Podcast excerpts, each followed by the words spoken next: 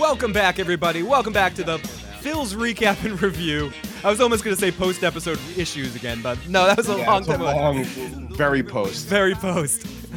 Sopranos, season one, episode seven, Down Neck. This episode originally aired on February 20th, 1999. And here we are, Matt and Phil, two guys that never laugh when looking at the obituaries. Never just giggle or circling names we know in the obituaries. Quick Yeah, si- we're, we're that old now, you know. we're getting there. Quick side story. I once I once back in I think my freshman or sophomore year of high school. I was I used to do this trick. I think I saw it in Heather's or something where someone where Christian Slater's character was looking at the obituaries and kind of giggling. So I did it in class and I actually ended up hooking up with a girl because of it cuz she found it oddly interesting that I was looking at the obituaries. Who, who's this girl? Uh, well, I'll tell you. I'll tell you about it after the right, show. all right. So, everybody, welcome back. We're here for the Sopranos podcast. This is your first time joining us. Sorry about that little side story, but welcome in. Come on in the water. It's nice and warm. Jump in the chat. Share your thoughts about this episode of The Sopranos or anything about The Sopranos. Because one big thing about this episode is this definitely is one that's going to be fun to kind of look to the future of what happens with a certain character and see some of the things that get set up. One of Matt's favorite characters Yeah, my boy. his boy. And we're not, and I'm not here alone. Obviously, we have Big Daddy Matt here to join me for the Sopranos podcast. How are you doing, Matt? How have you been? Oh, I'm good. I we haven't done this in like a month now. I know, I know. I'm sorry. It's been a, some scheduling problems on my end, and then Matt uh, getting off his on on off his vacation. But we're we are back here to And I talk. had to, and I had to focus on hating Star Wars a little bit. For yeah, he had to he had to let that rage f- ruminate through the room.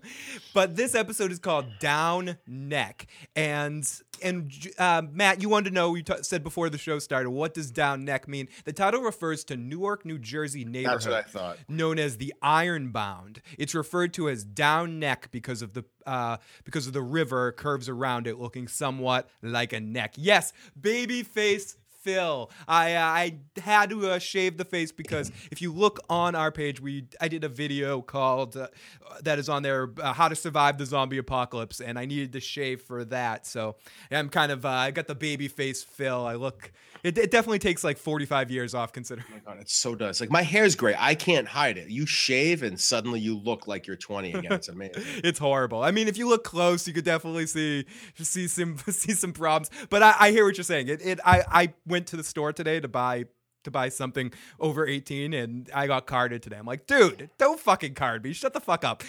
What, what do I look like? Ant, babyface Anthony Soprano. Ethan, welcome. So glad you could join us live. in Mandak Gaming, great to see you as well. Uh, I, st- I saw the video. It's still so shocked. I know. I also look a little bit creepy, like the guy that might hide in the bushes when I'm shaving. I feel like I feel I look a little bit more friendly with a beard, but with the with the clean shaven face, I think I look just kind of spooky. But but that's not here nor there. This episode down neck from season one of The Sopranos. I'll get this right off the bat. There are some elements I really do like in this episode, but for the most part, I think this might be my least favorite of season one so far. And I know Matt, I love how I love how we never quite agree on this. Simply because this is the episode. Maybe it's because we took a little bit of a break. I really do love the flashback stuff. I love that dynamic of it.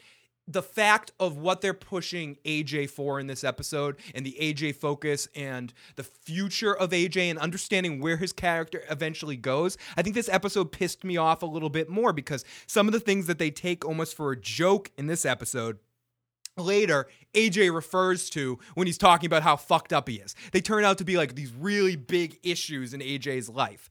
And I don't know, it, it just really kind of pissed me off a little bit. I do I thought it was the funniest episode so far though, if that makes sense. It was a really funny episode.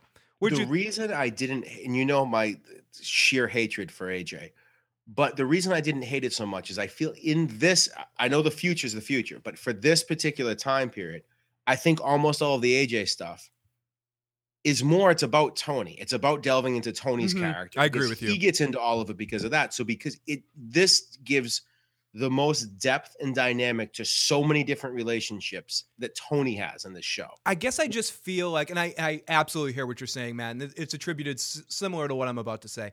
I feel like in the first season, they were really trying to set up the dynamic of the parallel between Tony's relationship with AJ and Tony's relationship with Christopher. They did it a little bit in this scene. I guess I just never felt like it worked 100% with AJ, and it kind of bothered me on this watch through for some reason more than it bothered me before. But I hear what you're saying. I think it works in the context of the episode, except for when it's focusing on him, when they have to focus on him to be so sad and emotionally distressed because he can't play Mario Kart and playing on the internet or something. And I, but I hear what you're saying, and I think it is successful in all the Tony stuff. I love Tony diving back into his past, and I feel like some of his ways of interacting with the ADD thing is pretty hilarious. I also feel maybe this episode is slightly dated because of all the focus on the ADD and and how much Right, that right. was such a focus of the mainstream in 1999. People were talking about that and in debate on what it was. And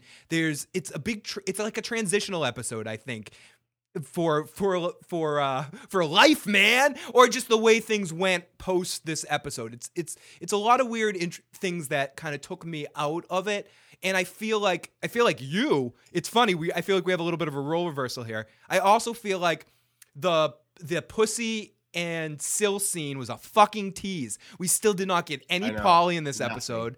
And that was my favorite section. I want more pussy. I want pussy everywhere. Give me pussy here. I love Tony talking about pussy. I want to see pussy. More Junior, too. I feel like all this cooler shit is happening in the background, and they don't. They're not quite sure what to focus on somewhere in the middle of this first season, and where I feel like season starting later in the season and then starting more with season two, they really focus on a certain storyline. Like right now, we're supposed to be in the midst of the storyline between Tony and Junior's war, and it doesn't doesn't seem like there's any problem. Tony and him are sitting for dinner, and then when they bump into each other later in the episode, it's like, oh, we got to get together. We haven't seen each other in a while. You just saw each other at dinner earlier in the episode. It's just all little stuff like that that that we'll get into in this episode that kind of were irritating me on this particular watch watch through.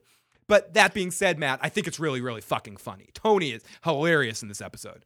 It is, but the the thing too is, I- think it you really you start to understand him and Junior's relationship a lot more when you see him and Junior interacting Mhm. when he was a little kid. And I um you almost gain a little bit respect for Tony as a father because you see what a shitty father his father was and how he really tries to make a difference. He doesn't want to be like that with AJ, and he purposely tries to do that. And he cognizantly is working on like what does AJ know about me? What does AJ think about me? Mhm. And he does honestly care about that and tries to do the right thing for AJ. Ex- exactly, and this sets up Tony of showing showing blatantly how he's different than his father. That's what I really Right. do love about this episode. I, and I want to say I might be being a little hard on it and saying a couple problems I just threw out on it. That being said, it's still fucking awesome. It's still it's still The Sopranos and it's still great. I just it's hard for me not to focus on what comes after and what comes before there. Lola, hey Lola, and welcome Ren Renwood. It's great to see you and great to see all of our friends in the chat joining us live. If you're listening to the audio podcast and you're not already, please join us on the YouTube channel and subscribe. Join the Google Plus community where all the fun, where all our friends from the chat like to like to interact throughout the week, and also try to join us for the live chat. You can always share your thoughts, ask your questions. You can email me at I got issuesman at gmail.com. We also have the phone number you can see on the screen right now 781 990 8509 if you ever want to call in and ask some questions or leave some voicemails for us to play on the show at a later date. So, okay, let's get right into this episode. A couple of quick fun facts about the episode. I mentioned one of them about what the title refers to. The other one is this is the only one. The, maybe this is that I'm just a big sexist. I didn't know this when I I mean I knew this before I said it, but I wasn't saying all of this because of this. But this is the one of the all 86 Soprano episodes directed by a woman. Not that that matters. It's just worth pointing out. Lorraine Lorraine Senna. Also, quick little side note one of the young kids that chases Tony Soprano later in this episode, uh, uh, chases Tony Soprano later in this episode is none other than Michael B. Jordan from The Wire and later going on this year to play Creed or to be in the movie Creed and getting robbed of an Oscar nomination. I love Creed. It's one of my favorite movies of this year. If you haven't seen it, Matt, I highly recommend it, especially I know you we've talked about Rocky in the past. Creed's a good movie. Check it out. Uh, but yeah, Michael B. Jordan makes a little little uh, guest appearance here at the beginning as one of the kids chasing Tony. I thought when you said you were going to be sexist that you were going to admit that you you found young Olivia attractive. in this. I didn't know if that's where you were going. Oh gosh, I I did. I thought it was good casting for Olivia, but I wasn't into. I wasn't. I wasn't turned on by. You went into her threatening to stab you with a fork in the eye. So Yes, I was. no, I wasn't. Joe Dirty Lux, the phone app chat is finally working. Holy shit, that is good. That is good to know. I know YouTube has been working on it. That's good. Good to know that it's actually working on the chat phone. Hopefully, mo- more people can jump in the chat. And I also forgot to mention, I do have the chat wing chat room open if you are listening to this and you cannot get in. I also want to send a special message to Tom, who might might or might not be watching this, who sent me a message from the Netherlands on the phone, a text message, uh, who was smart enough to enter in country codes and all that shit. I'm trying to respond back, and it won't let me text you back. Google the Google voice numbers saying will not allow this. So I just wanted to say thank you, and I really appreciate your comment on the chat. So here we go. So the episode opens up in a church with a with a kid saying, "Here, take a swig, don't backwash." And it is a bunch of little kids getting drunk in the church, and ultimately. Uh, out the sacramental wine. Now I have to ask you, Matt, being someone that went to see, was would this be a big God. would this be a big fucking issue? Well, I'm Greek Orthodox, not Catholic, but yes, it's a big deal. It's a big deal.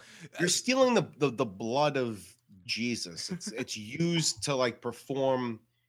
Uh, make communion, which is the most holiest of holy things that you do. It transforms wine into Jesus's blood, which people then drink. So great whatever. party trick. It's a and it's a great Yeah, party trick. it's a good time. It's a good part. So ultimately, they start getting And it's shit. not just the church; it's the church in the school. So there, he goes to a, a Catholic school. Obviously, it's not like a random church that he's in. It's where he goes to school too. And then we went to a very fun scene after this that I can't help it reminded me of our us growing up and having uh, Coach. I could just imagine Coach DeFelice with Matt and I in uh, middle school. Boys, boys, show up, boys, show up, boys, and we come out and we're just running up. I want to say I've I unfortunately have a very similar situation with uh, with my good friend of the show Nick and myself drinking before. I want to say it was eighth grade before going to going to a gym class first period and being very drunk playing basketball. And I did this thing called air psychotic where I'd jump up and try to slam dunk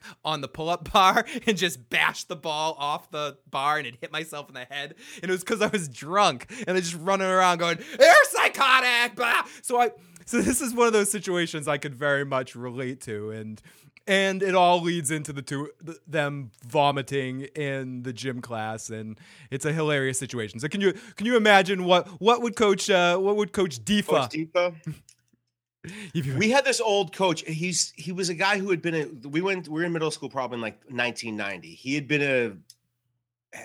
He passed away last year, but he had been like a. Uh, like a gym teacher since like the mid 60s when you could still beat kids up and he used to make a shower and give us speeches and you know he'd throw chairs at kids if they weren't doing like and, and it's it's not we're not doing the oh when we went to school No, um, no, no, snow he's thing just- he would really throw like throw chairs at kids and He's the only one. We're not saying like our school was like this. He was the only dude. He was the only would one. And he would make you come back. I know a little side story, too much information about our life, but then he'd, if you wouldn't shower in gym class, he'd make you come after school and walk. And our gym was, it was sort of like a little maze that you'd have to walk around in a circle. And there was a step ladder. A car wash. You yeah, it was a car wash. And he had a step ladder that stood over the shower and he'd make you walk around it after school and just and I don't want to say anything else inappropriate, nothing else inappropriate that I know of happened, but he would watch you shower and make you do it for sometimes for a half an hour, just walk around the shower while he watched you to make sure because you boys got to shower up. Yeah. So so Boys, boys like Treg. Treg to Petro so he can do. Boys like Treg. Take showers. Boys come down here.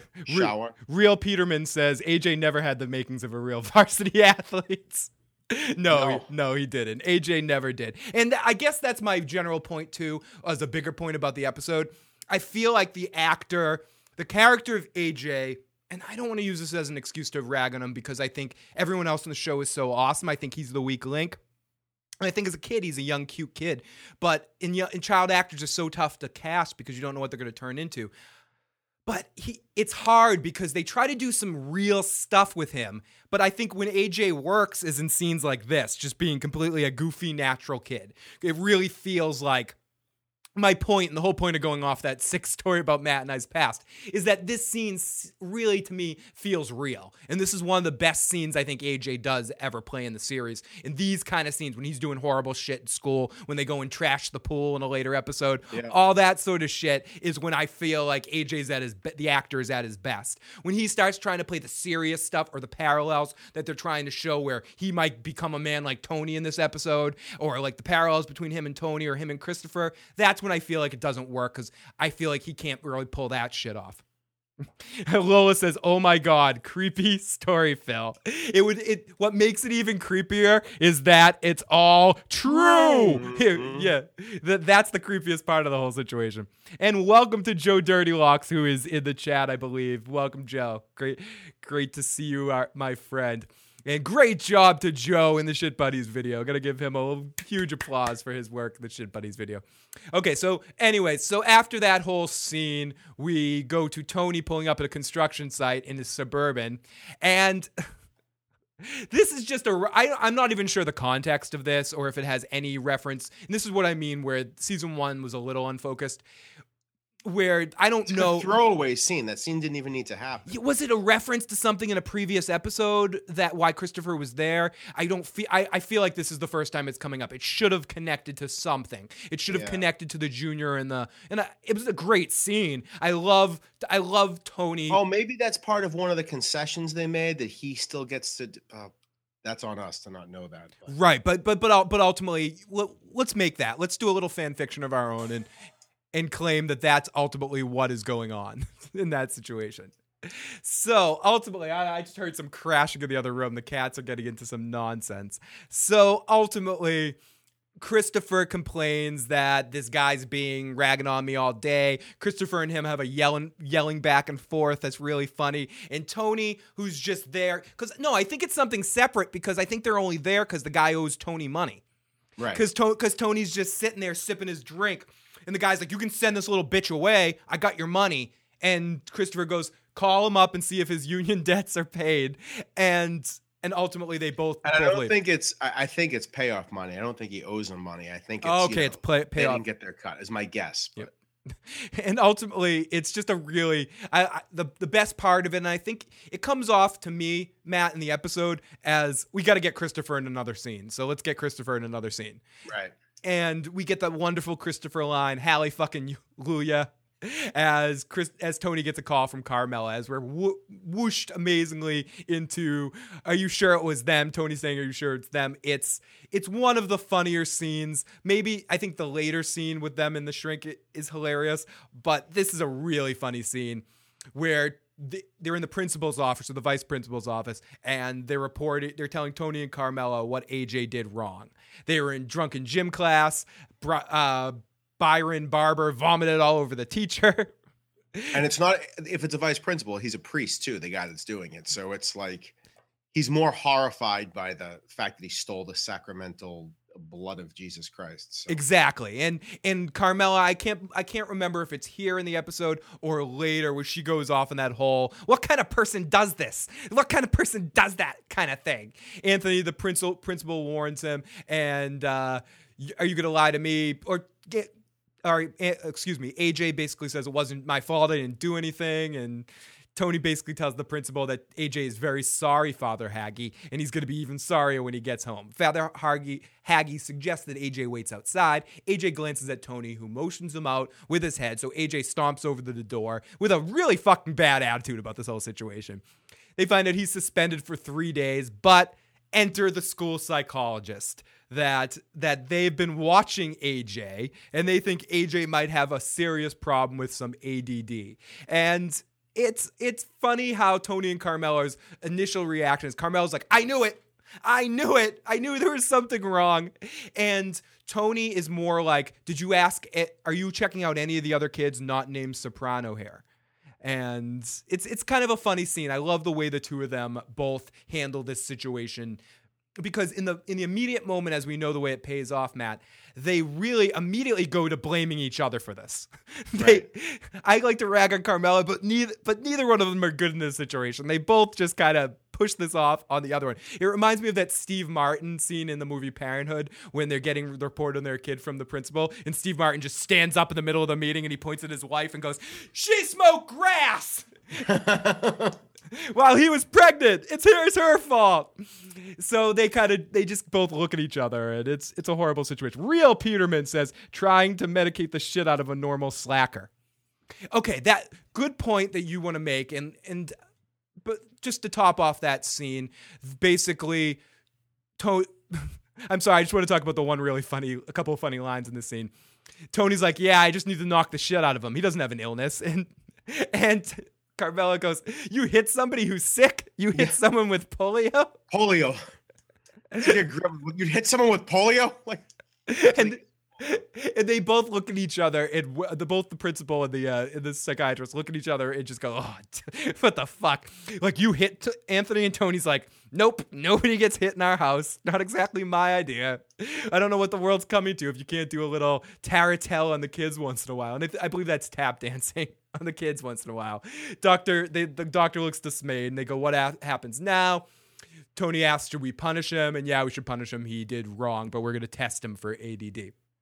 And I, I want to jump in the chat here for one second. Real Peterman says, trying to medicate the shit out of a normal slacker. I agree with you. I think AJ here and for most of the series seems like a normal slacker. right. Later on, some of this shit is played that AJ is really fucked up and they didn't know about it. The big question here, Matt, and let's talk about this right now. Could they have saved AJ? Was AJ going to be a douche no matter what? It's hard to it's hard to say. I, I, I stumped Matt with that one. He's like, oh, I don't know about that.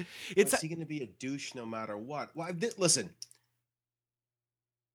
Yeah, because Tony never lets. I, I don't know. Tony has this whole thing. His whole entire thing with AJ is he simultaneously wants him to get this like stereotypical Italian machismo about him, and yet stay completely out of the business and not do any wrong at the same time. And that's the problem. could AJ ever have been someone to be in the business, or was he just not wired that way? He could. Uh, Ja- yeah, he could be a Jackie Jr. Ultimately, he wouldn't have been anything but Jackie Jr. at at his best. Well, yeah, that, we're we're saying this knowing the way that he was raised and the way that he was shielded and sheltered, uh, and given everything that he wanted by Tony. It wasn't like he grew up rich. That's the difference. Like Tony didn't grow up rich. Like you see the house in this episode where he grew up, and you see even Junior's house. You see Livia's house later on. It's not like how AJ grew up. He never had to like fend or be tough or get his. You know, he didn't grow up fighting kids, being chased by black kids through the neighborhood. He didn't deal with that.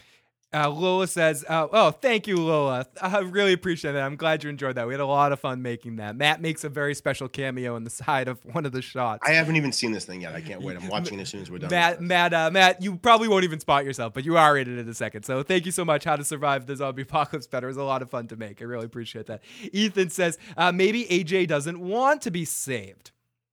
That's that's a good question. She sounds like Cersei, not hitting your kids. Just saying. I I mean, ultimately, that's the thing. Did I'm not gonna say getting hit, but did AJ need a little bit more discipline than you? You can't play Nintendo. Uh, then you, you none of that Mario Kart or being on that internet. He did he really not? And I would say, I could say that probably be a big the biggest problem. Not that he didn't get hit, but that he didn't feel, face any real consequences from Tony and Carmela, other than their Yeah, but guilt. he also, again, part of it too is just growing up in the suburbs. They, Tony grew up in the city. Those guys all grew up in the city. It's hard. How are you going to get in the life when you're out in this? You know, Very true. Very true. when you're a rich suburban kid, you didn't deal with that crap on the streets. You don't have street smarts. Not to mention, AJ has to deal with this at the dinner table. Livia is just going on. Livia is in top form in this episode. And we talked about this leading up to this in the past couple of podcasts we did about how Livia, since she's moved into Green Grove, she may rag on it all she wants. She is doing better. She's thriving in that community and on high as the hog in this episode. Feels the most confident she ever did. Really mm-hmm. feels like she is they when they parallel her as a young person, she just feels like now she's the one in charge. She's just at peak form. Peak fucking Livia. Livia's at the dinner eating with talking with pasta in her mouth. Mm, that's a crime that what AJ did. The money you give to them. just he should be able to drink whatever he wants. It's just hilarious. And then Junior's just going off too. Junior Junior's fucking amazing in this episode too. I bet that I bet that gym teacher got a shit a brick when your friend puked on his boots. Right, right. They're making light of it the way that it would have been done with Tony. If Tony had done that, they would have made light of it of it that way. Mm-hmm. And Real Peterman says, "Yep, Tony wanted the best of both worlds for AJ. And yes, guys, if he had gone on that tangent, he would have ended up as." Fake Vito Corleone, aka Jackie Jr. Very true. Yeah, I love that scene later on. We'll, we'll get to it when when Jackie's trying to do the Godfather thing when the guy's talking to him. That's one of my favorite all-time moments of Jackie Jr. when he's trying to put the plan together and and he's like Christopher's my friend and the guy ends up getting his ass kicked when he's trying to. I'm just remembering he's trying to sell Ian uh, in in uh, what's her name in the club and I'm blanking on the name of the club. Uh, fucking oh, and in in who the crazy, yeah, the crazy horse. Yeah, the crazy horse. He's trying. Quick question for you, without us having seen it: worst character, Jackie Jr. or AJ? Jackie Jr. Oh my god, Jackie fucking Jr. I, but okay, I think. Uh, I, not to go too much on a rant about, about that, Matt. I think, I know you realize we've gotten four minutes through the episode. Right Ultimately, I think I think Jackie Jr., the problem with his character wasn't the actor's performance or how the character was written necessarily. It was how much focus was on him in that particular season. And maybe it'll be a little different going back, but him and Meadows' relationship is such a huge dynamic of that season because of the having to make up what was going on because of Livia dying. So it's really difficult to to stomach that when you have so much other good stuff going on. Yeah. Yeah, the crazy horse. Yes, he's very mad. okay, so back to the episode. What uh going back in this uh hey, whatever happened to boys being boys, Junior goes on. And ultimately in this scene we get I'm kind of just yada yadaing it. I have all the words in there, but but it's worth watching if you haven't already checked it out.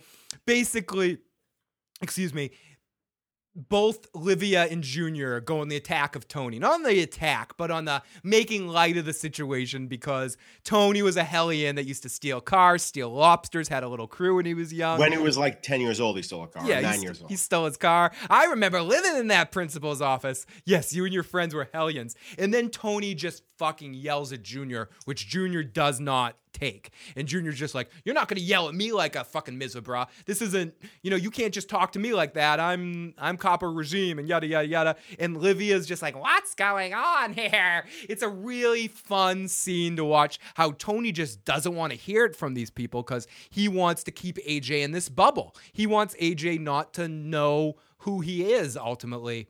Which I which again, it's such a difficult thing to talk about, Matt, knowing what comes out because because in the moment, you want to side with Tony. You're like, come on, he's trying to help his kid. Don't say right. this shit. But knowing what happens later and knowing how Tony's more of a, how, how do you say this? He's more of, don't don't do do as I say, don't do as I do. And we find more of that about Tony later. Tony preaches. Yeah, but if you were a father, you'd be the same way, and I would too. Probably, probably to some extent. oh gosh, Sam says, "Hey, just got there." I, I know it's. I'm think we are that way with as dog owners too. I was when you said that, I immediately went to my dog and I'm like, "Yeah, you're right. You're fucking right." Uh, Sam, welcome. Better late than never. Hi everybody. And Phil, you look so young. Without that's what Matt was saying earlier. It takes off like a few years on me. Definitely, I look more dude face. Hey dudes. Okay, so so Carmela hands down the punishment. No playing Mario Kart, no skateboarding, no watching TV for three weeks, and no none sit- of that internet either. Yeah, that internet. No sitting on that internet. And AJ makes a snotty like, no, no, no face. And I think what we're supposed to think here is that AJ's having like a panic attack or something and starting down the road to be depression. But it comes off as him just being a whiny brat and being like, oh gosh, I fucked up and I shouldn't be punished. And I also forgot to make reference that he makes some some term or some he yell, he says something to Tony when Tony's like I don't condone that kind of talk. Yeah, I didn't even hear what it was, and but they reference it like a bunch later. Yeah, so he said he basically says, "Yeah, right." I think he just goes, "Yeah, right." And we also get our one, excuse me, Meadow scene of the night where she basically just goes, "What kind of person are you?" Something like that to AJ at the dinner table. So, okay, so AJ can't sit on that internet. it's not fair. And you also have to ride your bike to go see grandma. Oh, that would be nice. It's not fair. This is one of the things that AJ refers to later when he's in trauma, I believe after he tries to commit suicide or something, where he goes, God, I wish you succeeded. "You you you made me go see grandma and she used to say these awful things." You mean when you were sitting there smiling like a dumbass eating your pear and didn't seem like it bought I know, I know. Yeah, and almost having your father killed. Yeah. Yeah, good job. Good job with that, EJ. So later in the master bedroom, Tony and Carmela are getting ready for bed. And okay, this is a little side thing. In one of the articles that I was reading about about the episode, noted this. Do you? Uh, we, we, we both are in relationships where we live with our significant others. Do you ever go to bed at the same time as your significant other? Like you both are going to bed at the same exact time. Does that ever happen? Barely. With us, no, but that's because of our work schedule. Who Right. No, if- I hear you. But but on television, couples always go to bed together at the same time. Even Yeah, Tony. No, never. Even Tony, who has this like weird schedule, is almost every time. Like I know we're supposed to only see it once in a while, but you know the next night they're going to bed together, and uh, and anyways, Tony says some fucking day, and Tony sits heavy on the bed. And he goes, they just start talking back of any back and forth, and Tony says, "I never noticed anything about this," and Carmel says, "You never noticed the way he picks at the tongues of his tennis shoes. It's like he can't." It's a, he's just got this motor that won't keep going. He's having wet dreams. I don't know. It's Carmela knows that it's a problem, and then they get into the whole thing back and forth about whether he knows about the mafia. Does he know? And also, does Meadow know? Which do you think it's effective what they do here with the quick flashes back to the college episode? At first, I thought it was because I'm watching it through Amazon Prime. At first, I thought it was a glitch in the thing, the very first one. And no, I mean that's stupid. That's but that's 15 years old already, you know. Mhm. So it's not gonna, you know. It's yeah, no, it's look- tough. I agree with you. It's it's tough. It's tough looking at that now and thinking about at the time it might have really worked, but for me at the moment it was just it, watching it now. I'm a little like, oh, okay, okay, stop that. You don't need to do that. I understand what you're trying to do. You don't need to show me that to know that Tony's thinking three about times, right? to know that Tony's thinking about that. Once would have been okay, or just the look of Tony Tony's face would have been fine. James Gandolfini and Edie Falco are good enough actors; they could have pulled it off without that, without you giving that to me. Thank- Right. If you had seen the episode, you would have gotten it right away. The episode before when this happened, or whenever it was, a couple episodes before. And if you didn't, that didn't help clear up what the hell it was Right. at all. You would have just seen a weird, random flash of Meadow and then Tony ch- killing someone. You're like, what the fuck's going? was Yeah, what the hell's going on there? Right. Uh, Sam in the chat says AJ is so whiny in this show, and he tries to commit suicide? Question mark. I'm sorry, I, I, but you know it's going to be a little. We, we've He warned you. gets worse. That's the thing. This is the fucking good AJ. He gets worse for six fucking years. So I agree with you, Matt. Season one and season two, AJ are the best because he's funny and he's played more for And he's, he still sucks though. He still sucks. He's still a whiny little bitch. Real Peter, it says further down the seasons, Greenpeace AJ is worse than normal He AJ. totally is. Re- and question mark, really? Yeah, we're we're not even gonna get too specific. And I, and I mean, yeah, if you haven't watched the show, eh, the rest of the people, get, AJ's just. AJ, you're gonna laugh when we're when we're like two through five or six years from no, but when we finally finish this and we get towards the end of these 86 episodes and we were talking about AJ, then you're gonna laugh back. Conspiracy theory, AJ. Like, Yeah. oh, it's oh. awful. Oh, conspiracy. There is a Greenpeace, AJ. there's a there's yes, there is a Greenpeace or a over environmentally conscious AJ. There is a, as Matt just pointed out, there there's the really smart intellectual or over thinks he's intellectual, misquoting things, AJ. There's the depressed AJ. There's oh More tears are shed on this show by AJ than anyone else on the entire show. Yep. Okay. So ultimately, in that scene, we uh, we cut out. We go to Tony and Milfy's office. Oh my gosh, you go, Matt. Milfy's office. Tony acknowledges that AJ might have a problem, but he didn't think there was something wrong with his kids, and this ADD thing sounds like bullshit to him, and it's just a way for psychiatrists to line their pockets. And I love how they set up a pause there as as as Milfy looks at him like, "Do you know you're you know who you're talking to right now, and And at the same time, she also knows that's kind of true. Mm-hmm. And, to- and Tony kind of just they kind of glance back and forth, and they have we talk about this a lot, but but him and Milfy, especially this stage in the series, have exceptional chemistry, and it really, really their scenes really work, and. And he says it sounds like bullshit to him. Tony says if AJ has a disease, why they tell Tony to punish him? Uh, does doesn't that sound like bullshit? Milfy admits that it's a controversial subject, and sometimes And he says this too. He goes, if he had polio, would he punish him? And they use polio again. It's the second time. He goes, if he had polio, would I punish him? Who the fuck has polio in 1999? it's been like eradicated for 50 years at this point. Mick Dicker says, Who's this teenager where Phil should be? Thank you. I appreciate that. And Tony had uh, intimate feelings for Milfy, says Real Peterman. Yes, he really did. And it comes across very, very, very well. Intimate. It's such a great Tony scene right here. The rest of this. Yeah. So Tony says our high psychologist uh, on their pockets, and Milfy lets him steam for a minute before he says many children can really benefit from professional intervention. He got in a little trouble. And is that out of the norm for AJ? Tony says no. I, I mean, I don't know. And then Milfy asks. Tony asks what he means. Tony asks if he has to spell it out for Milfy. Do you see his behavior as a reflection of your own? Tony looks down and doesn't answer for a moment. And you can almost tell he uh, because Milfy shoulders the or you can almost tell he does. Milfy, he's kind of picking his tongue at his shoe. Finally, he repeats that maybe he doesn't want to admit that there could be something wrong. But he's got this thing. We'll deal with it. If he had polio, as Matt said, we'll deal with it. You pick up the pieces and you go from there. So that's what we're going to do. So they nod slowly, and then Mil- Milfy reluctantly brings up the fact that their last session, Tony said he had intimate feelings for her. But he hasn't mentioned it this time. Excuse me, I just have to check the phone. Yes, intimate feelings. And Tony goes, I think I said I was in love with you. How are you doing with that? Tony shifts uncomfortably in his chair without looking at her. He says he can't turn his feelings off just because Milfy says it's a byproduct of their therapy. Milfy said uh, she never told him to do this. Tony thinks about it and then he goes, Well, I alre- already have a girlfriend. She's Russian. She's 24 years old. And he makes the pumping noise, like the jerk off motion. Milfy just kind of blinks and Tony just goes sleazes and goes, How to. I, I I'm surprised that it, it took you so long to tell me that, and or he, I think he also asked her, "How old are you?" Yeah, he was how old? After he says she's 24, and this is Tony trying to turn this around. To, he's assuming that some part of Melfi is attracted to him because he's used to that happening. So this is the yeah, she's 24. How old are you? And it cuts to her face, and you can tell. I mean, how old do you think Melfi is, by the way? 45, 50? Uh, early 40s, probably. Yeah. I'm guessing probably around, probably a little. Uh, it depends. How old is Tony supposed to be here? In his uh, in his early 40s as well. I, would say they're probably around the same age. Maybe she, on the show she's probably supposed to be a little younger than Tony, but not Yeah. not much in the same in the same circle.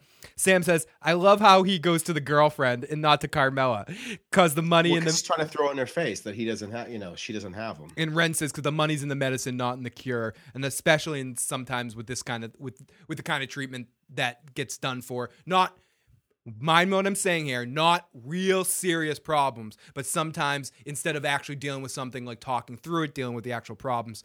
In the 90s, a lot of times in this period, it was medication first, ask questions later. And the problem with that was, and I still see it today in school, is kids never develop the right coping mechanisms to deal with it because when you can just medicate, you don't have to learn how to like how to cope with what you have and like kind of work through it and get your own mechanisms for getting through like something like ADHD, which isn't like a death sentence or Right, something. that Right. I mean, and, and I want to make it clear that we're not talking about people that have legitimate. Legit, and I'm no, not saying no. these aren't legitimate problems, but I mean those real serious conditions that need to take medication to regulate if, you, stuff. if you're bipolar and you don't take your medication, like you can't. right but we're normal talking about which and i'm not passing any not taking serious uh, adhd or add it's a serious matter that people have to deal with and it causes people a lot of uncomfortability but there's also a lot of coping mechanisms therapy shit like that that can be used to deal with it and just focusing on the positive things that you can do instead of just giving them drugs and being like you're going to be better i know firsthand some people And the dr- listen, Adderall's a wild drug. Let's be honest. This isn't like a you know. yeah, exactly. It's not like it's not like we're not thanking them for for handing it out. you know, you could, and not like You we're condoning. so. Yeah, we don't condone that kind of activity here, but we're just saying we know it exists out there. So this is just a really funny scene between the two of them. Okay, so we cut back to Casa Soprano. Tony lies in bed asleep. It's like 9 17 in the morning from downstairs. We could just hear Carmela yelling in the background. Eh, where is I'm sorry, I just want to change my uh, setting over here. Anthony! Anthony Jr., you get up! and it's I think we've all been in this situation one way or another, whether it's our parents, whether it's a significant other, a brother or sister, whatever.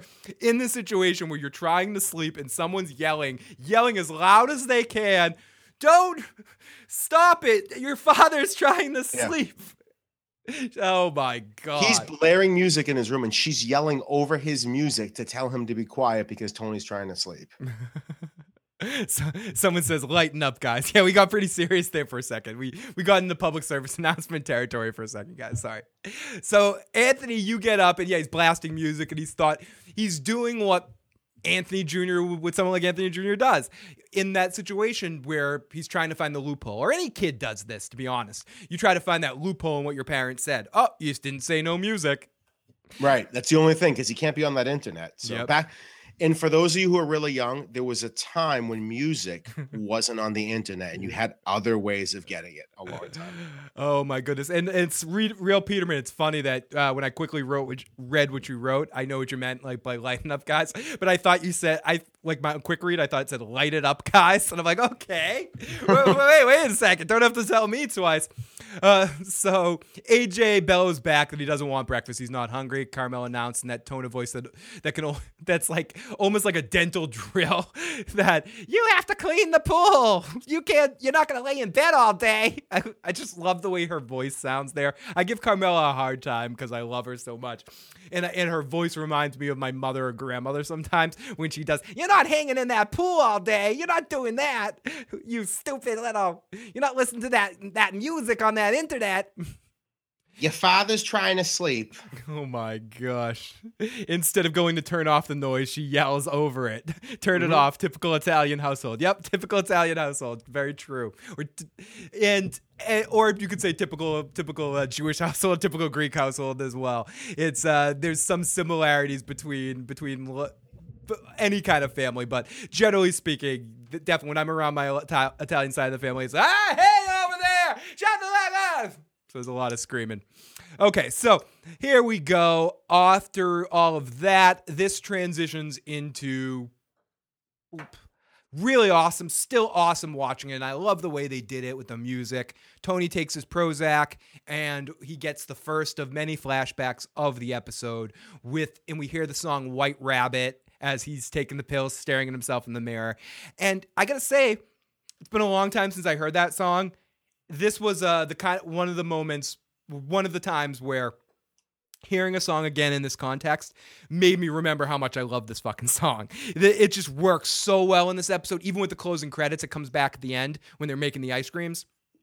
And it's just really fucking cool the way that they use music to set the scene of the past, considering that this is a TV show that isn't a hit yet in its first season that really needs to sell the fact that it's traveling you back in time and they do it exceptionally well with music and more so than the way that the the scene looks exactly it's the music the cars the the all of that they Oh yeah, they, they do it perfectly. You immediately transported there when you go there, and it's a weird time because to be a little kid in like 1968, 69, it's just a weird time. You usually think Mm-hmm. of you don't see a lot of scenes where someone's a little kid at that point. Ex- They're usually like in their teens in that time if that's what they're going back to. and it's a know, good older. perspective. I think the only other thing we really saw like that and was at the tail end of it would be something like the Wonder Years, where we see it from Kevin Arnold's perspective, uh, and his sister is all into that stuff, so we see it from his, from his. But I agree with you, Matt. It's not something that's usually You see the late 60s, but you usually see it through a teenagers or like Teenagers a or someone- 19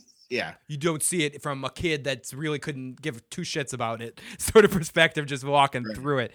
Uh, mick dicker says that northeast northeast accent is designed for yelling. Oh my god dude it fucking is.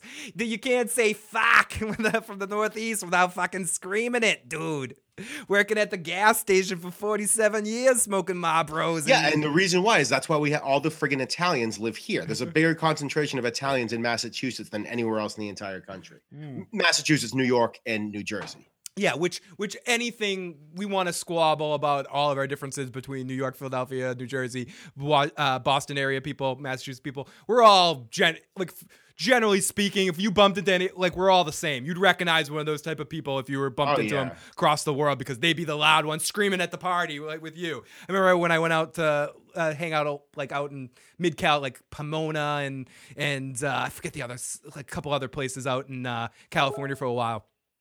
And I was just this loud, obnoxious person screaming all the time. And, And Phil and Phil when he's off the air is like a calm, unaggressive human being by nature. So like for him to freak people out on the West Coast is like insane. You know, it's not Nick Gordon going out there. oh yes, and Joe Pepitone scored three RBIs. It was fucking amazing. Love you, love that Joe Pepitone. Let's see. I got a message. Oh, thank you so much. Got a text message. Love the show, guys. It's great to see you back. Who is th- who is this babyface host? Oh my gosh. Uh, You're gonna have to grow your hair back, or else you know Steph's in for some competition here because they can't stop talking about how hot you look. oh, thank you, baby. Or is it just young? You think? I think it's young. It's just young. Yeah. It's just young. I think I look creepy like this, to be honest. Bill was super sexy when he was younger. Oh no, no, Matt. You you you had that long. My hair. little sister Elise, when she was older, when she was like 15, saw a picture of my sister Hey, and you at the hey, prom, and not- she was like, "Who is that guy with Michelle? He's so hot." It Oh, crazy. it's a vo- it's a, it's vomit inducing. It really is. What happened to what happened to me? You know what the hell happened? Okay, so here we go. Let's continue. Thank you, Matt. You're making me blush. Okay, so we find ourselves back in the flashback, and young Junior pulls up at the Soprano household in his black gas guzzler and yells for Johnny, Tony's father, who comes out. Great casting. I love the way Junior looks too. It's so fucking cool. It is excellent casting for for uh for for Junior. It's ex- I love who they cast for jo- Johnny Boy Soprano I, and Olivia too. I think it all works. Sam says, "Oh, we're all the North. We're all the same. We're not." Except Yankees are better than the Red Sox. Well, historically, it's hard to argue argue with that. You know, they do have more championships when it comes down to it. I'm not a bit. I gotta say, like when it really comes down to it, I bet Matt's more hot and bothered by that. I love, I love the Red Sox. I, I love uh, baseball history in general.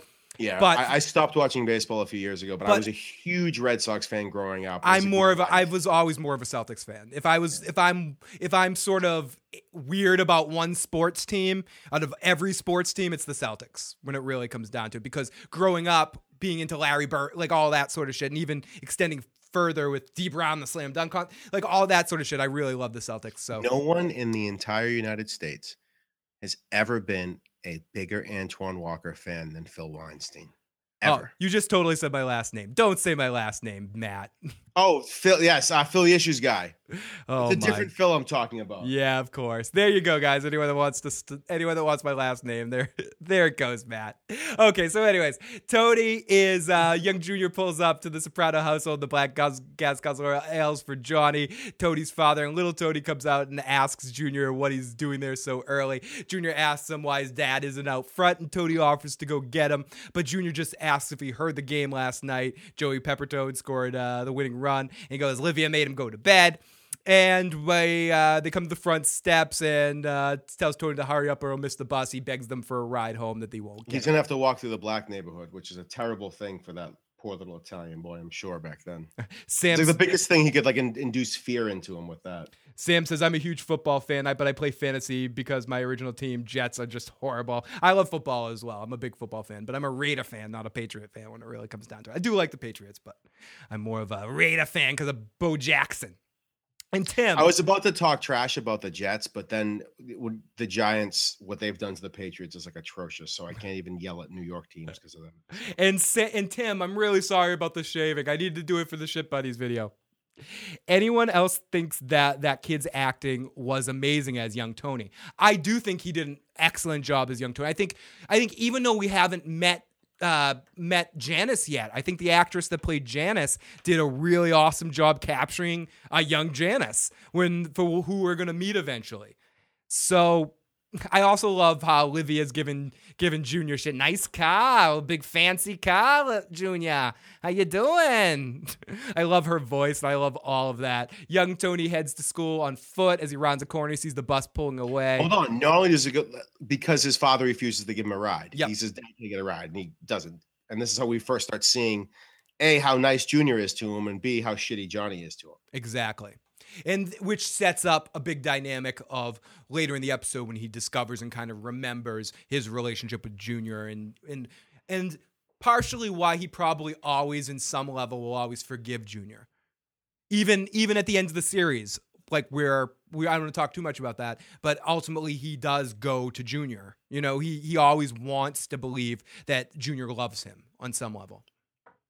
So now we're back to the bathroom, and Tony stands up straight and stretches out in front of the mirror. Carmela's like, feeling like, "Oh, are you okay? I thought you were sleeping." And he goes, "Who the fuck can sleep with all this shit going on?" So then we go to Milfy's office, and Tony relates that he started thinking about Jefferson Airplane. Can you believe 1967? And it made him think about his father.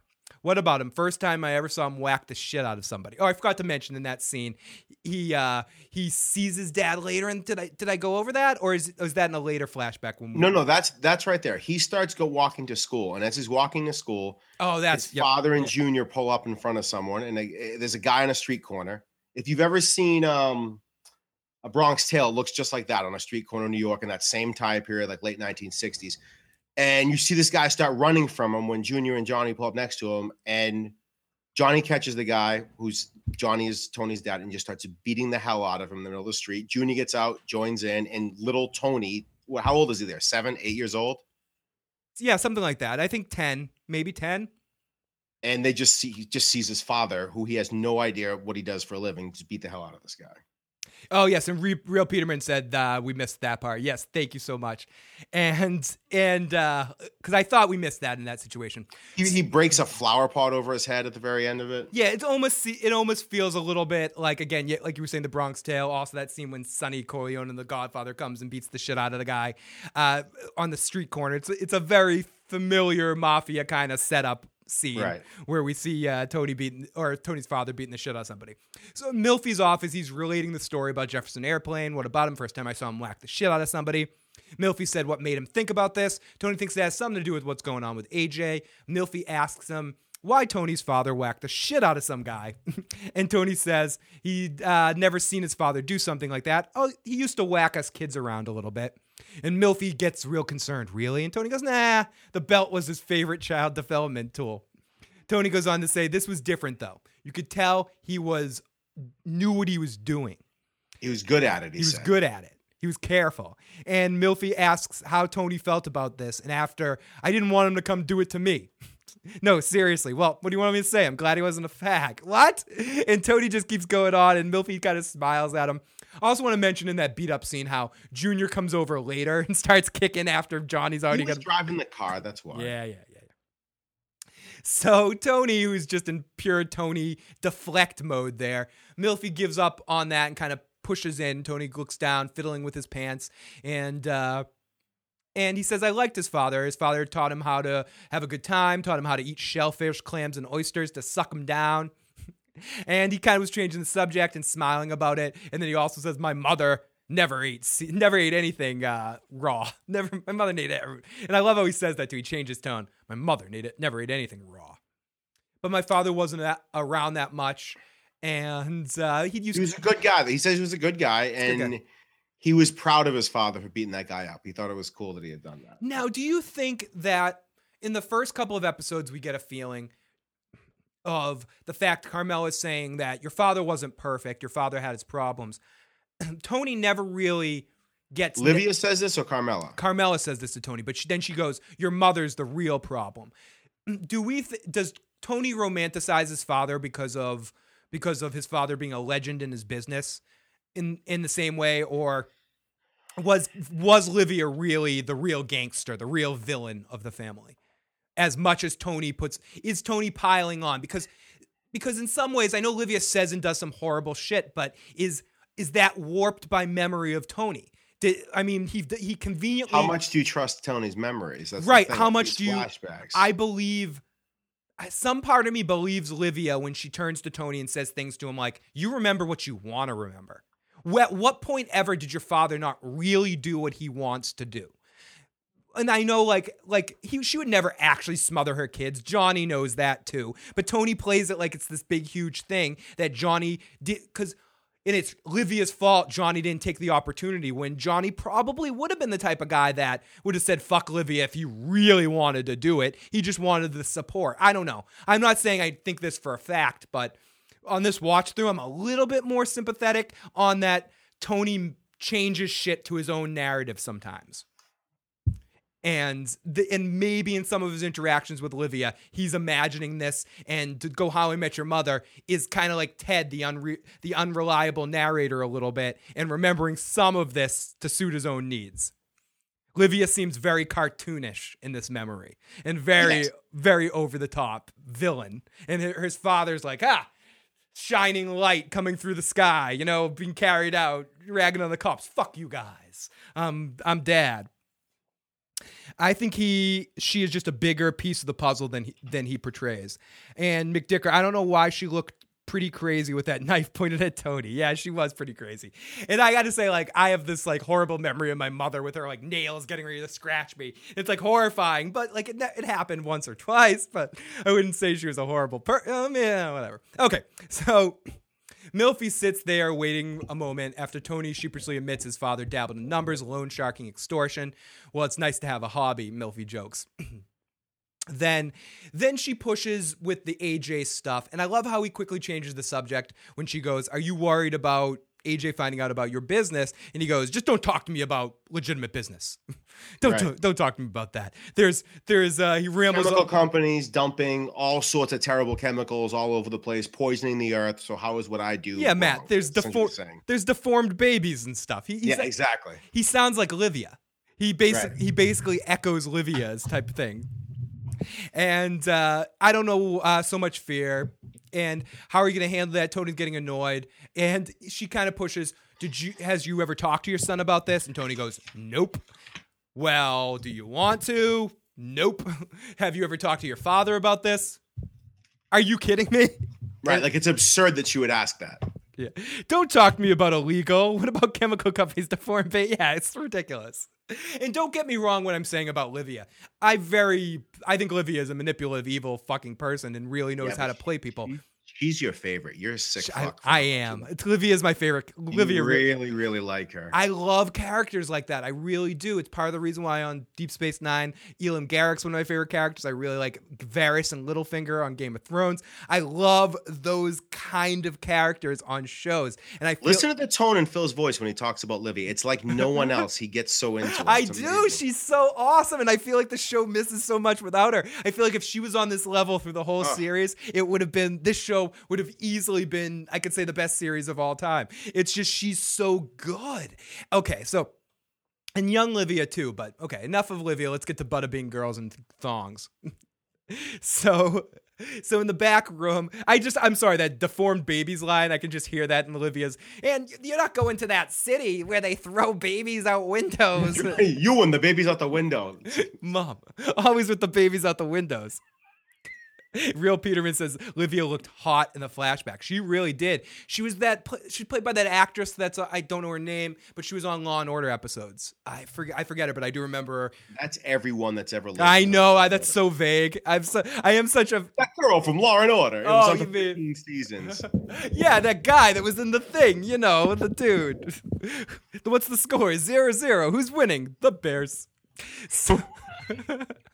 so we're in the Bada Bing Girl but we're in a Bada Bing girl. I'm sorry, my fantasy just just got dic- dictated reality. I was thinking of Olivia and her flashback. Yeah, and next thing you know, yeah, you're picturing Livia in the Bada Bing. You're sick. I know. I man. actually have her name written down up here just to get more specific because it was, makes me want to say it. Livia is played by what the fuck is her name? Holy shit! Livia is played by fuck. It's uh Lita or Leela Robins or something. I'm mispronouncing her first name because she has a weird first name. Don't have such a weird first name, and I won't mispronounce it. Okay, so we're in the back room, and this is one of my favorite scenes of the episode. Yeah, going from Livia right into pussy. That's what he wants. Yes. It's a wonderful transition, Matt. going usually it's the other going from hugging Livia right into a pussy scene. So in the back room, Silvio pours a shot into Tony's coffee cup, and that says they're talking about what Anthony did. That doesn't sound like Anthony. And Tony gripes, Yesterday he was a little boy, today I gotta worry about him. While Pussy's lining up a shot on the pool table, Silvio spikes pool- Pussy's espresso too while complaining that his daughter gives him shit about the Bada Bing and how it objectifies women. He tries to explain to her that the girls in the Bada Bing make 1500 bucks a week, but this bears no weight with my little princess. Tony says that's not the same. This is my son. And Pussy weighs in saying, with his profound pussy way, boys are different than girls. And Tony asks Pussy if Pussy's son ever asked about this thing of ours. And he says, Yep, they ask all the time. I lied through my teeth. But they knew. Fucking nitwits love me anyways. And then we get the one of the greatest lines ever on The Sopranos, just from one of Sil's best lines. It's hard to raise kids in an information age. to protect them. It's just a fu- it's such a hilarious scene. Right at that moment, uh, Christopher ent- enters with a selection of uh, stolen ladies' watches, which he pinched from a FedEx van. That Silvio and and Pussy love this. They're really impressed that Christopher pulled this off because they usually hold watch those things tight, so it's tough to tough to uh, steal. But Tony pulls uh what's for it seemed weird in the probably in the moment of watching this it seemed weird and they react that tony's having a little bit of hissy fit because he has a lot on his plate. But this is almost exactly how tony acts about every situation later on post season three of the series. Tony has this kind of reaction about any, anybody doing anything like a paranoia. It does it's that's not what this is here but it's very familiar of later tony where he's Right. where he's just like are you a fucking idiot christopher? What are you fucking trying to do? And when they go off Someone says, "Who is Garak?" Garak was on a show called Deep Space Nine. It is a Star Trek reference. Uh, don't watch uh, that, but I'm imagining him as being a Littlefinger type character. He is. He's a very manipulative character. Uh, not to get too far in that, but one of Garak's Garak's main mottos is is why tell the truth when a when a lie could do things like that. The the boy the story of the boy who cried wolf isn't what it's meant to be. How he spins it is it's actually a story about not telling the same lie twice. So tha- that's basically the type of person he is. I'd say olivia's a different kind of manipulator. She uses emotion t- for her advantage rather than manipulating through lies. She does lie but it's not her strong suit. Sometimes she her tactic of manipulation is more through truth.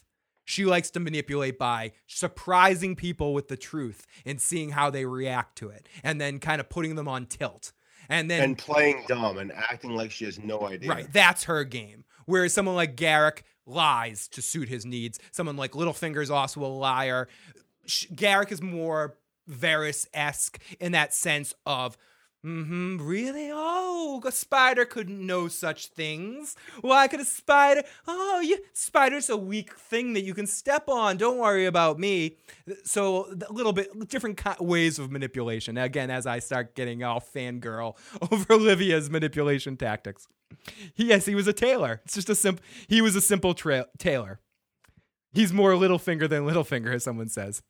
okay, so we go to the psychological test where AJ is getting the psychological test. And the only important thing to mention about this is that AJ is bored in the test and feels like he's to try to relate to the guy. It's probably the most likable AJ ever is, where he just brings up South Park. Oh, South Park number one was on last night. The one where Cartman's had his uh the probe up someone's ass it comes off a lit like I love it. I love the reference. I love the Mario Kart. I love that reference. But some things like that, when you add them all up, and then you also have another reference earlier in the episode about the time period that's things that are going on, you could tell that the ADD stuff and what was very in the press at the time. All these things are getting mentions in this episode. You know, they have to mention. They mention South Park. They mention ADD. They mention. They mentioned med- over medication But they also mentioned polio twice. polio twice, which was more of a thing of a different generation, Matt. Very, very good point. AJ brings up. Sorry, that's good. So AJ shut AJ shuts up, and they and that scene cuts away. Okay, enough of that. So back to Casa Soprano, where Tony says to Carmela, "You're home," and this is one of my favorite scenes in the episode. I I'm just gonna skip over it because, or not skip over it, uh, skip to the end, not go frame by frame with this. this is the explosion of the scene of the moment where they both just start blaming each other about this. Carmela is reading books about how to help your kid with with ADD because that's the type of person she does. I need to go to the store and get some books about ADD. Trying to help. You know, she'd be No one needs a hobby in the world more than fucking Carmela. that being said, if this was if this episode was now, she'd be on that internet. She wouldn't have had to go out and get the books. Absolutely. So, or she would have hired uh, some like online coach to help her through it or something. So, she goes through all this and she's reading the books, and Tony's like making fun of her a little bit, and she's giving him shit because she's pissed off because she's kind of blaming him for his big. Pro- She's worried that he's going to need special ed because she has no idea what ADD is. Like Phil said, it's like a new thing. It's not like what everyone knows what it means. Tim says There's a 50% chance he may need special education services. Tim in the chat says polio's making a comeback, guys. How many books did Carmela buy? She bought like the bookstore. She she looks like all those cheesy '80s movies when you know you're having a baby and someone someone you go to the house and or and uh and the guy's like got a stack of books this high. He's like, oh, I'm gonna learn how to be a dad. It was almost like one of the moments like that where Carmela. This should have been a, a an outtake with her falling in the front door with a pile of books. Meanwhile, they haven't diagnosed him with anything yet. She's just And that's all Tony. Carmela about it. And that's all Tony's trying to say. We don't even know if he has. I I have to say, Carmela kind of came out of left field with this being like completely rude to Tony. Like Tony didn't, excuse me, go out of his way to bring up her her crazy uncle Lenny and having that ubats in her in uh, their family line. Carmela started it with this whole he's your fault. You're just like him. Blah blah blah. With that continuous on of what we saw in episode 1, you're going to hell when you die shit. And kind of the furthering of that. Excuse me. I- let me bring something up quickly. Mm-hmm. I've just remembered Please. this right now. When they're lying in bed, that whole awkward scene when they go to bed at the same time, this was strange to me because I always I wondered early on when we were rewatching this if Carmela, I guess after episode one, really knows everything about what Tony does, but she says we'll have a talk with him about the business. Yes, she she talked to uh Phil, your video just cut out on my end, by the way. Oh, I'm know. sorry. Sorry about that. I was uh, I had I had a moment of uh, technical difficulties for a second. Oh yes, I understand. I had some technical difficulties. So, uh, so I yes, they do have that scene. Uh, good one, Matt. I forgot to mention that at the time. Because it seems weird where she's like the business, like she's part of it, is when she said that to him. It it's seemed it weird. seems more. We talked about this in the first episode of how in season one. Carmela is a lot more culpable in the business than she is in later seasons. She either by nature of the character separates herself from that for plausible deniability or I think it's a conversation she has with Father Phil or maybe the later later father or the rabbi guy or something that she talks to when when she gets the bracelet and she's covering it up and he basically says to her take as much as you can take don't push yourself further don't you know Right. Just you know where is too much for you. And i think it makes sense to her character but here at this point she is even more hypocritical than she is later on in the sense because she is so culpable. She considers herself part of the business in some Right. ways. So good one. Don't let carmela off the hook. She knows everything about att carmela just needs more carmela just needs more fiber says tim. And he also says hey guys i might have already said this but it's i have to repeat it again. Guys polio is making a comeback. Oh my gosh that's that's horrible. Okay so here we go. Love you tim. You're fucking awesome buddy. Okay so let's let's continue. Carmela basically says i have two eyes. I know what kind of person you are.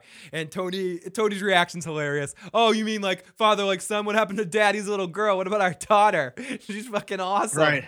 and reasonably speaking if we want to break this down because i don't want to take sides here in this family squabble but we mentioned this before.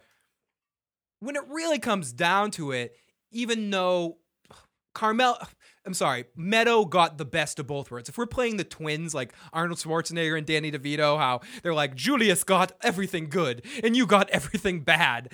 Like, like I think they're both kind of Tony-ish in some ways, but I feel like AJ got all Tony's bad personality traits and some of Carmela's stuff, I guess, too. A little bit of that like whiny bitchiness and enti- entitlement kind of hypocritical nature. Whereas, whereas Meadow got all. They both need a good ass kicking, Carmela and Carmela and I don't know. Uh, good. I, I wouldn't mind slapping Carmela in her bottom a couple of times for fun, but that's beside the point. It's I feel like we're in Meadow. She got the best elements of both her parents. She has Tony, or how we're supposed to accept Meadow. She has the crazy, the crazy quick mind that Tony has in business deals, and she also has that drive Carmela has, and this like like a g- good way of being able to schmooze and she and she, she can play the bull she can play bullshit the way the way Carmela can. And so she's got the she's got a really good balance. well, they both got boobs. so Tony has some serious moobs too. Okay, so we this is just a funny scene we, we talked all about it. Tony and carmela ragging on each other. I love their scenes. It's going to explode in season four as we progress towards then but it's it's a lot of fun here. Okay so we cut to our opening joke here of uh car of of my girl livia reading death notices through a magnifying glass it's just hilarious. And aj shows up. Excuse me. And she like pinches, his cheek like miss lane. It's like oh come here come here come here. You're so cute.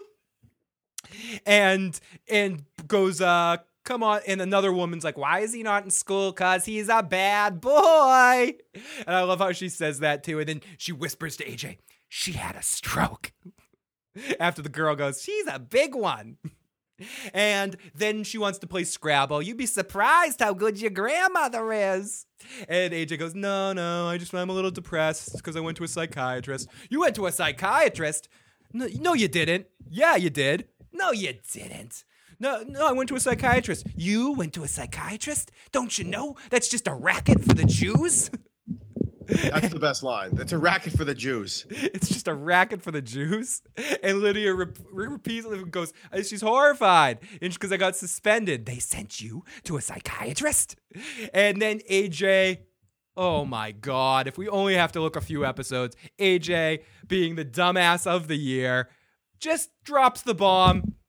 Or maybe he's, well, I guess, I guess, I mean, he shouldn't, maybe he shouldn't I'm, I keep. I want to say he should know not to say something, but he doesn't. This is the problem. But that's with the him problem. Not being raised in the like, he has no idea what that means for anyone to find out that he goes to a psychiatrist in that world, Right. and that's the problem. And I, I guess that's my point. I was I was gonna I kept wanting to say he should know better, but he really shouldn't. There's no reason he should know better, and there's not because a he overheard it. They didn't talk to him that oh to, your dad's been passing out. He's going to see someone to talk to. Don't say anything to anybody else in the family. You know this is uh, we want to keep this in our own personal circle.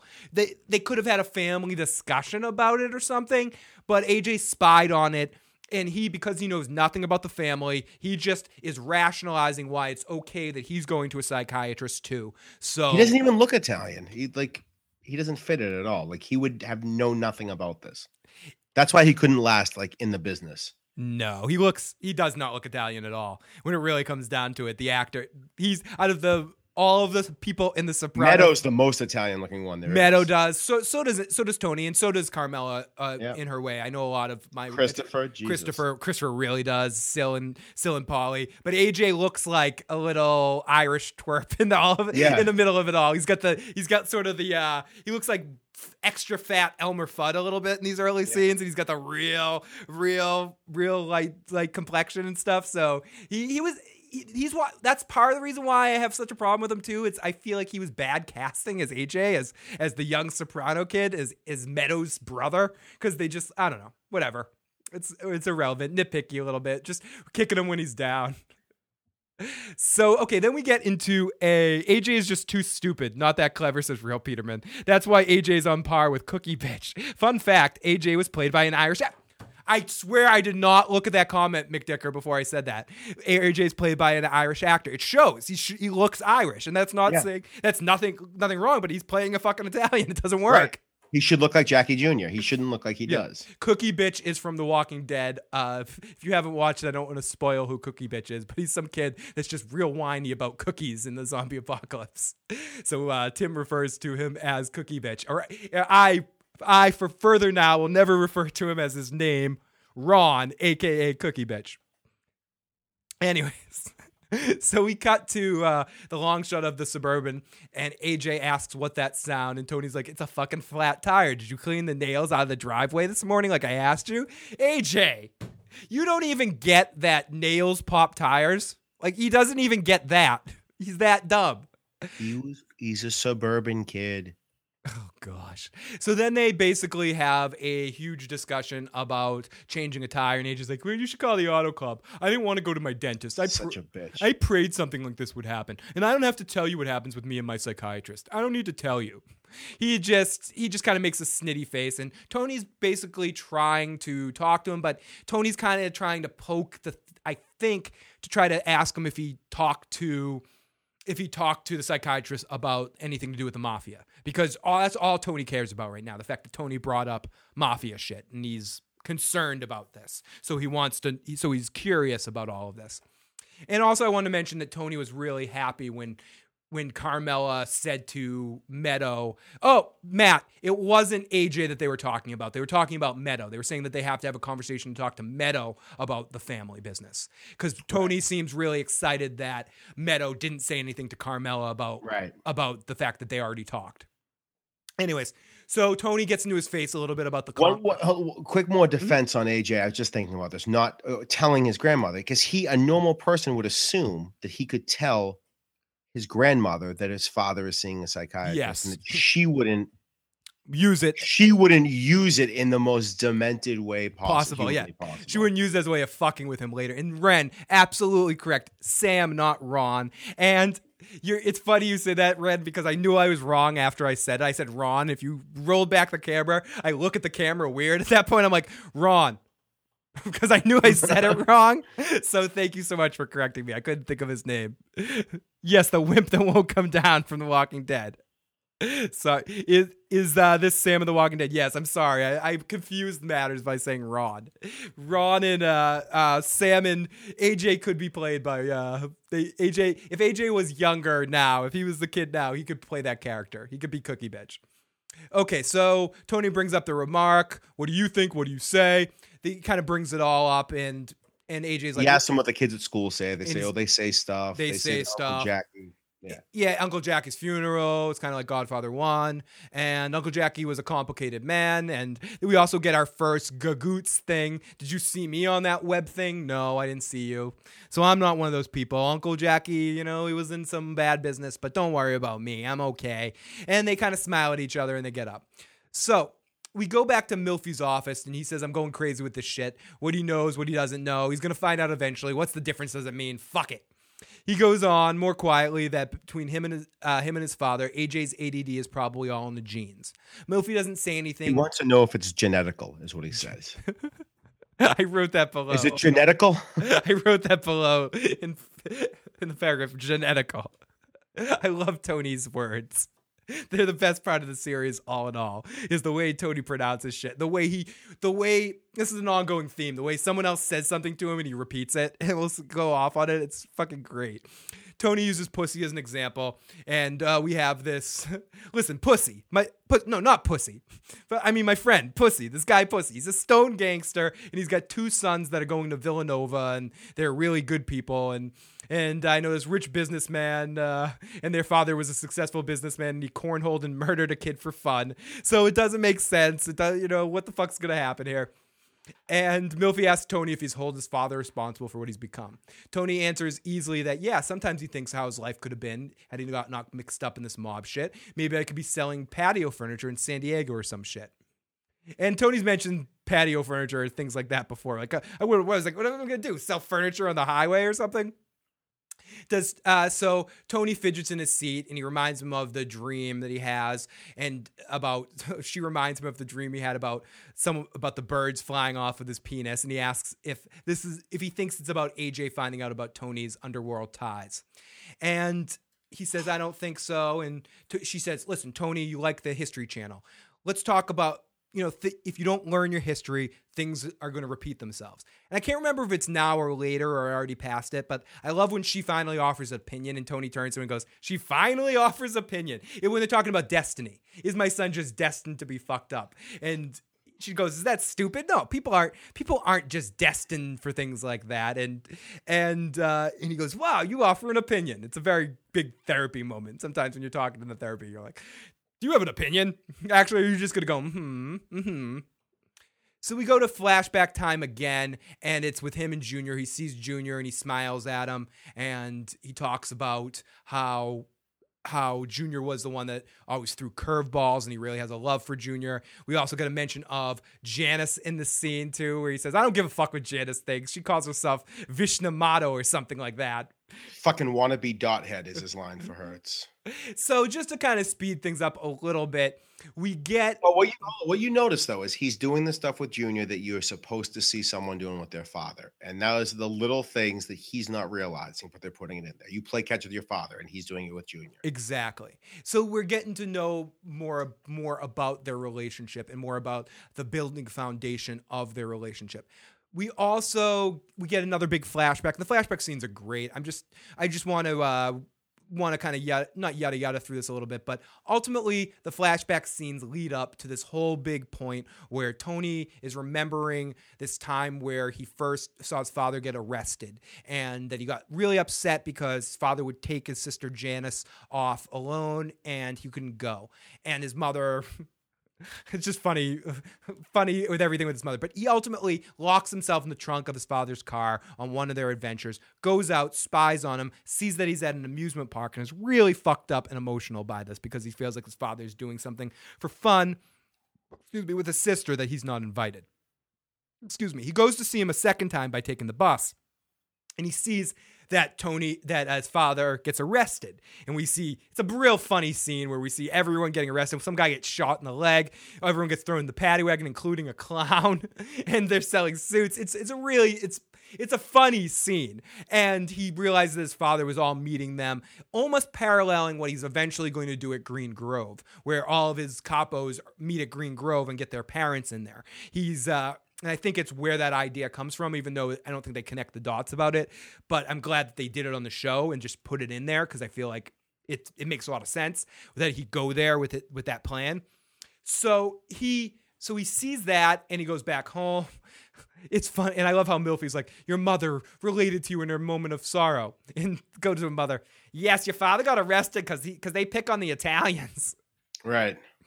And and we ultimately get back to Melfi saying what Tony says his mother's. Uh, oh, and then we get we also got uh, the scene where Olivia talks about poking the fork in Tony's head, and and Melfi's like looks at him like horrible memory. Well, she wasn't gonna do it. She wasn't gonna fucking do it, actually and we get we get a bunch of new f- footage back and forth on this. We see a scene also. I just want to talk about all the flashback scenes. We also see a scene in Tony remembering this about his mother, about his father saying he wants to go out to Atlantic, not Atlantic City, Reno, and get in on a scam in Reno with the guy that he beat up earlier. That congratulates him when he gets home later in the night from getting arrested. He wants to go into business with him out in Reno, and Olivia goes on this whole big thing. I'll smother my kids before they go to Nevada, and all and all of that. And those are all big memories. And it's it sounds like from the memory, the, the way he's described to Tony, what it says is he wants to go out, and he's trying to go straight. He says he's going to open a supper club, as I believe what he. Yeah, he's going to run a supper club. What are you drunk?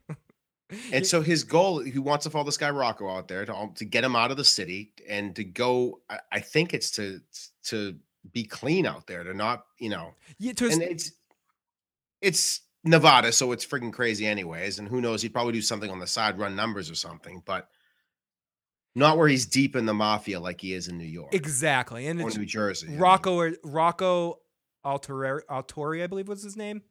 And uh, yeah, I mean, ultimately it is uh an opportunity because we later when we find out later in the episode when he's talking to Olivia, but we'll get this. And uh, this is where we get into that whole scene that we already talked about. About people are this is America. People have choices. How come I'm not fucking making pots in Peru? You're born to this shit.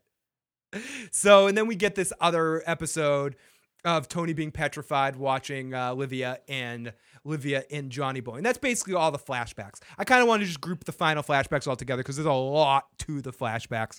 And if you're watching this recap and you haven't seen it, it's it's really done well, and I think everyone that they cast in those flashbacks do extremely well to the point where at some points we this isn't the last we see of that, and they bring those people back. So that does come back eventually, and I wish that they I would have I wouldn't have minded if they did did even more of that, or there was Yeah. if this was done now. not a lot of it. Okay, it looks like if you're watching this the first time, or if you're just hearing us talk about it, you'll think this happens an awful lot. It doesn't. Exactly. People seem to This say is the most it ever happens at one time, certainly.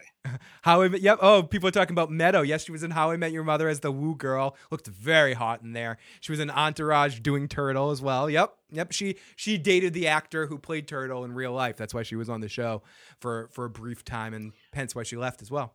A couple other things just about the flashback. Mhm. Please Uh, go. he he does say afterwards that he's proud of his father, and if we didn't make this clear, all the guys brought their daughters to the thing. So it's again just showing what a shitty father that their father was. That he just took he only took her there, gave her a bunch of money, and let her go so he could go in and do his numbers racket or whatever else. Exactly. And it also shows the point that we were making earlier that everything his father does, Tony romanticizes. And everything Right. that his mother does, he puts a little bit more sharper focus on how that fucked him up. He doesn't look at these things that they fucked him up. And he's not getting what Melfi's trying to play with him here about the parallel and how all of this is affecting him directly on his relationship with AJ.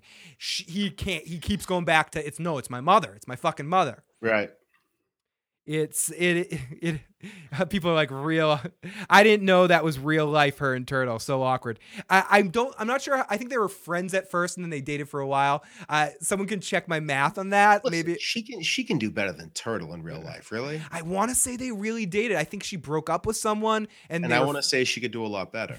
I, want to say she definitely could do it. She, I mean, she could vince it up if she really wanted. If we're playing the entourage game, fucking a, dude. Especially late seasons, Meadow. Meadow gets Meadow gets better and better. Jamie Oh. Lee Singer gets better and better looking. There's The that one gets. season where it comes back in episode one of that season when it happens, and she is just like it's night and day. There's a switch has been clicked, Yeah. and they're suddenly trying to work that angle. I want to say it's season two and a three. It might be three and a four, but yeah, I know what you people mean. haven't watched. We lose another character, and then they make her the way that she is. Right, they make new Me- they make new Meadow, which is this, which is a far different person than original Meadow. Someone that do, does drugs. And I know people grow up, but it's still a kind of a different character later on, and and a little bit more accepting of things, a little more laid back. The one, and then there's that whole side story, side story with Tony and the boyfriend. uh, But we'll get into all of that. Okay, so and they were watching. What was the show? Oh, they were watching the Ed Sullivan show, and I wrote down they saw the Rascals. I thought it was good that they didn't pick. They could have picked something way bigger than the Rascals for them to be watching, which would have seemed almost. I don't know, like forced at that point, like a typical Ed Sullivan show thing, but it was Yeah. like a Rascals, something you've never seen before. yeah, they easily could have just picked the Beatles or something like that. Yeah, or, or the Rolling Stones or the Doors or something like that. But they went for like a, a you know a B band from that time Yeah, they, they probably tried to, knowing Dave Chase, they probably tried to size up when this was happening. What's the date of this? Exactly, And, who was on it at that particular night of that particular thing, just to get, just for consistency. Okay, Right. so then we fade up to Olivia working on a jigsaw puzzle in the living room. This is maybe my favorite scene of the whole entire episode. Junior's wearing a suit coming in and being like, "Oh, hey, hey, I didn't want another day to go without me saying hi to you. I have such headaches. Things are scary." And Olivia's like, "Oh, you scared me, Junior, and and uh, you with all the headaches, and the other one too. Who, Tony?" And uh, she smiles, and because because this is the scene where she really starts to play like the whole underbelly of this scene. It's not even in the underbelly; it's it's right in the forefront. is her fucking with Tony. She's pissed because he's going to the psychiatrist complaining about his mother because that's what people do when they go because he had it so rough. It's all my fault, and she's taking it so personally that he goes to a psychiatrist that Oh, we didn't even mention that when AJ tells her, she goes crazy because in her head, it's not even the seeing a psychiatrist that he knows, she knows he's in there complaining about her. She can just she knows like it. sense it. Yeah, she just knows it. She knows it. And uh and uh, so what Sam says, I love how Olivia just constantly owns Junior. Oh my gosh. She she really does. She and as Sam says, she literally has him in his pocket. The other one, so Olivia. Yeah, the, the that other one. What the fuck? So so and right on cue, Tony shows up, right? Where cause Junior's like, go easy on him. He's still got a lot to learn, but he's a good kid because Tim and Junior, relatively speaking, are in a good spot, I guess. But this is the one, again, one minor, minor nitpick I'll put about the episode with consistency. Early in the episode, they got into a fight. There should have been a moment. I know Junior says something to the effect of he's got a lot to learn, but it maybe and maybe I'm I'm being way nitpicky. I think the line should have been something. Well, he could learn a little bit of respect to his elders, but he's getting there. Just some reference back to that other scene that Because was he definitely felt slighted by it when it happened. Exactly. So it would have been good to see him bitch to Olivia a little bit about it. Like, yeah, oh yeah, I see what you're saying. Tony can, you know, he can overlook the people that he should give respect to a little bit, but he's overall a good guy. Go easy on him. But it made it seem like, oh, Tony's the best. And then when Tony shows up, I haven't seen you in forever. It just seems like a scene was added added later. Maybe it was out. uh, It just doesn't all make sense. Or maybe a lot of time's supposed to have passed and we just don't know it. I, I don't know. I just feel like it was for the sensibility of today's No, because the next scene after that, they're back at the school with the psychiatrist. So Right. it couldn't have been that much time. it could have been that much time. So I, I guess I feel like that was a little uneven for the episode. Maybe that's a victim of in the 90s watching this in 1999. I wouldn't have given two shits about this. But the way people look at TV now and doing this this Phil, thing. no one was sitting there doing what the hell you and I are doing right now over a TV show. No, no, not at all. No one did that where people had to dot all of their I's and cross all of their T's because there were people doing this about it. Never Exactly. Sopranos was one of the first transitional shows where you almost had to. And people also, to go with what Matt was saying earlier about the college episodes and the flashes we got of this, this is bef- way before people binged e- either. People were watching shows when they could watch it on television. Yeah. There wasn't even, D- like, I'm sorry to pl- play the walking through the snow, but it wasn't really DVRs. People were recording things on VCR cassettes and shit and waiting for DVDs to come out later. I mean, it was just a different. You weren't worried about spoilers because the next morning everyone had seen the show if they were going to see it at all. And if they weren't- people all watch it that night. Exactly. So, so T says Tony has a. Don't ruin the Super Bowl for me. I'm not watching it till next week. Like it's on live TV. You're supposed to watch it. So then. I might be know. being a little, I'm being a little nitpicky about that, but because in the moment it wouldn't have bothered me, but right now it Right. bothered me a little bit because I look overlook into things. That's what we do here. You know, we could be called the overanalyzers here if that name wasn't taken. Okay, so we go to Olivia who just cracks. Yeah, my son's heading in the right direction to Overbrook State Mental Hospital. As Livia just starts lording the psychiatrist shit over Tony in this It's scene. so fu- like I wa- rewatching this again and seeing how fucked up she is with it and that she does it. It's amazing. Dear Phil, how many shits did give in the 90s? Yeah, exactly. It's very true. Livia is top dog of her family. There was a period wait a second, there's a period without DVR question mark. Yes, there was. It was horrible. It was horrible. Pre TiVo, pre TiVo. TiVo was the first like DVR. I would say out of DVRs were only invented because someone came up with the idea of TiVo. dude seriously I, like not to get i'm not gonna i'll stop here with this but not to get too far down that line but out of all of those things i think i could deal with with everything else being the way it was minus dvr dvr is like so fucking essential. You don't know how much of a pain in ass pain in the ass it used to be to try to set up a fucking vhs vcr to fucking tape mm-hmm. something on a timer. It may seem like a simple shit but that shit never fucking worked. It was always a big pain in the ass. So i'm sorry. That's my And you, if you didn't have the tape set the right length, like you meant to have, I know you were- hour tape, and it was only like a two hour tape. It was awful. I know you were kidding, Sam. I'm kidding. I know that was. spo- I meant to read that in a sarcastic tone. You mean there was a period without DVR? I know you know that. oh, Mr. Sensitive now. Olivia's too cool. Yeah. Oh, you're being Mr. Sensitive now. I love. I love how she just leads into this because. Okay, so while the. well, Okay, so the scene continues. Junior leaves. Him and Tony say goodbye. And uh, you see what a good boy he comes to see his mother. Olivia just sits there and gives him that like Olivia poker And, and he says to Junior, though, you can tell he's been thinking about the good times he had with Junior playing catch because he says we could catch up sometime. He has this smile on his face. He loves his Uncle June. And I forgot to mention that He's too. been thinking about it, you know. He references, and I think we all can relate to this that we had our big uncle, big cousin, somewhere, that you just have that magic feel about in the same way that Christopher probably looks at Tony. May, maybe even a less romanticized eventually, but Because he's a, but he's an asshole to him. he the is an asshole to him, and he was an asshole to him growing up too with the Tony Blundetto situation. But whereas Junior was always that crazy, wacky uncle, and you could see the way Tony says it. Again, James Gandolfini is such an excellent actor. The way he just looks at the looks away from the camera and goes, "Uncle June." And the, just that, like the warmth of which he says it, you can tell, like Matt, you're saying 100%, he just loves Junior. He really loves Junior. And especially because of everything he's been thinking. Sam says, My fingers hurt. Don't ever trust a stranger to do your nails. Oh, gosh, don't do that. Oh, my. Unless it's in Better Call Saul, unless it's uh, in one of uh, Saul Goodman's office. and it was uh, it was always blinking. Yeah. oh, my God. Yeah, the VCR. And it was always blinking the time. Yes, it was always blinking the fucking time. It was horrible. Sorry. I'm remembering the fucking dark ages of less than 20 years ago. Fucking some shit 20, 30 years ago. Okay. So yeah, no, less than less than 50. Who am I kidding? Technology's fucking happened. No, because even after even after DVDs came out, you couldn't record shit with them in the beginning. No, no. first like a bunch of years. So you, you still, still- needed a VCR to do that stupid shit. Exactly. I forgot about that. The fact that you kept your VCR there so you could record fucking, Yeah. But whatever show that when you were out. Okay, so so Tony comes in and starts hanging out with them as they shuffle into the dining room. Tony asks Livia if she remembers the Altieris. She kind of asks her about the situation. How how come you dad wanted to go with him? Tony asks meaningfully. Livia doesn't take the bait. Your father? No, I never heard of a situation like that. Tony said, I heard you talking about it. How? And this is where she goes how your father when was your father going to do anything that he didn't really want to do and, he, and tony's just getting all worked up and he says tony comes around stands in front of her and says or she goes what's with all these questions and tony says dad wanted to go with him and you wouldn't let him let him you mean me you mean like w- when did your father not do exactly what he wanted to do and tony says i don't know and maybe this was his chance to get out Dad was no choir boy, but maybe with a little bit of support. And this is the line that that uh, that Peterman was referring in the chat. The real Peterman. Okay, Mr. Sensitive now. As as she just again, you're sitting there. We we often Joe and I often like to talk about this, and Matt is right with us on this with the poker stuff. It's like Olivia's sitting there with a fucking royal four of a kind, and you know the person has the flush. You're just sitting there smiling, like, I know you have the four.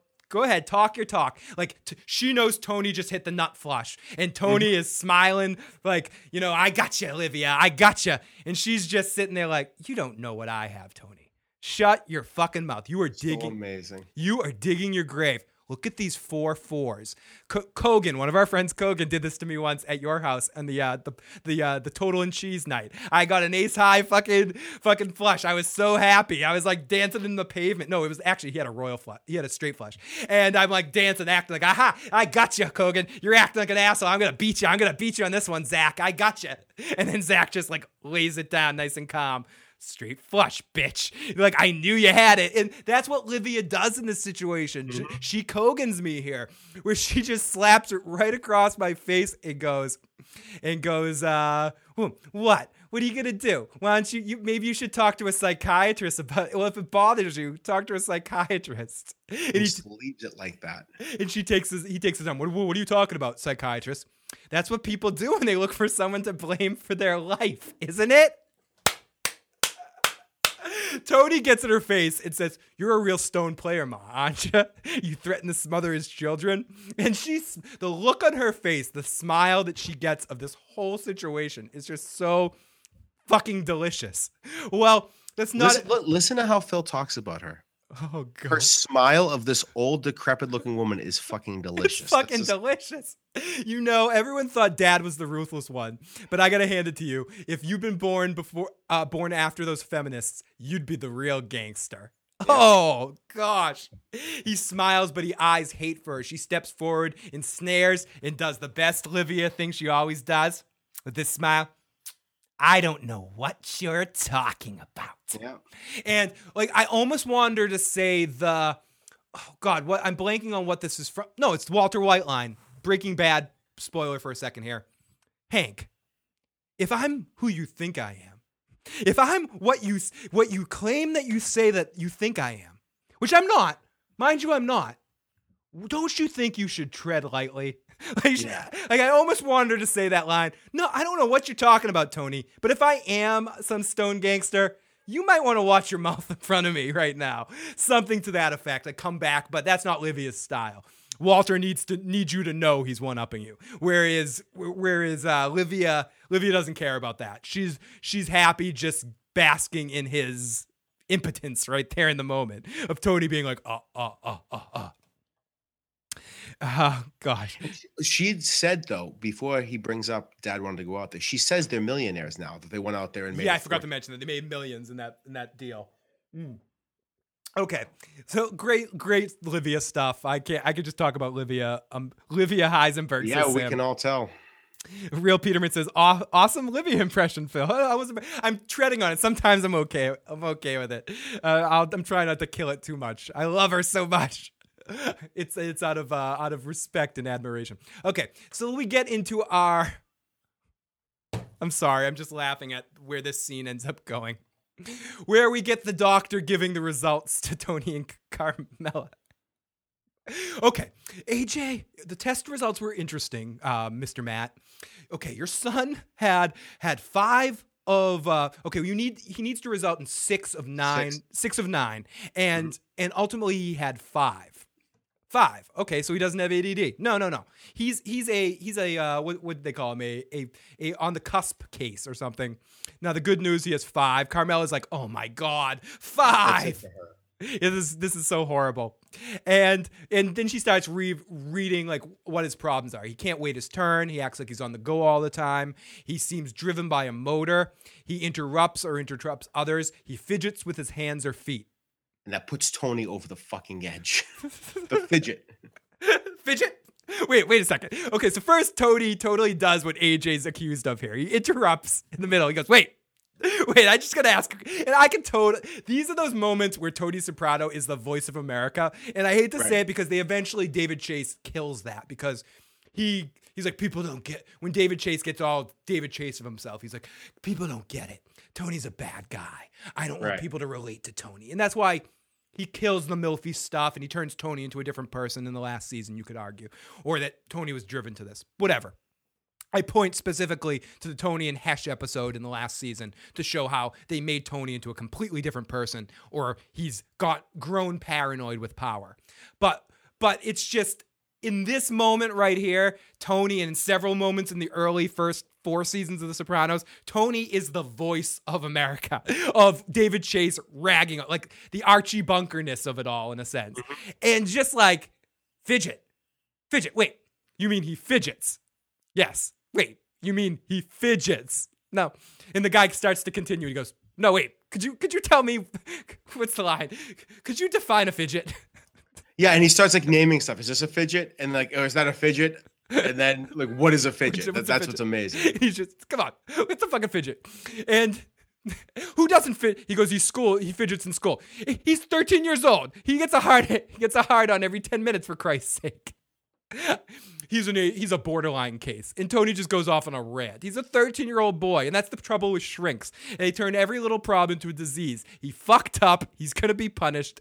Done deal. And he gets up, and I gotta say, Carmela I is. thought Carmela was gonna put up such a fight right there. Yep, but no, Carmela, Carmela, in probably the second most surprising thing that happens in the episode. The next one we'll get into uh, that happens in the very next scene.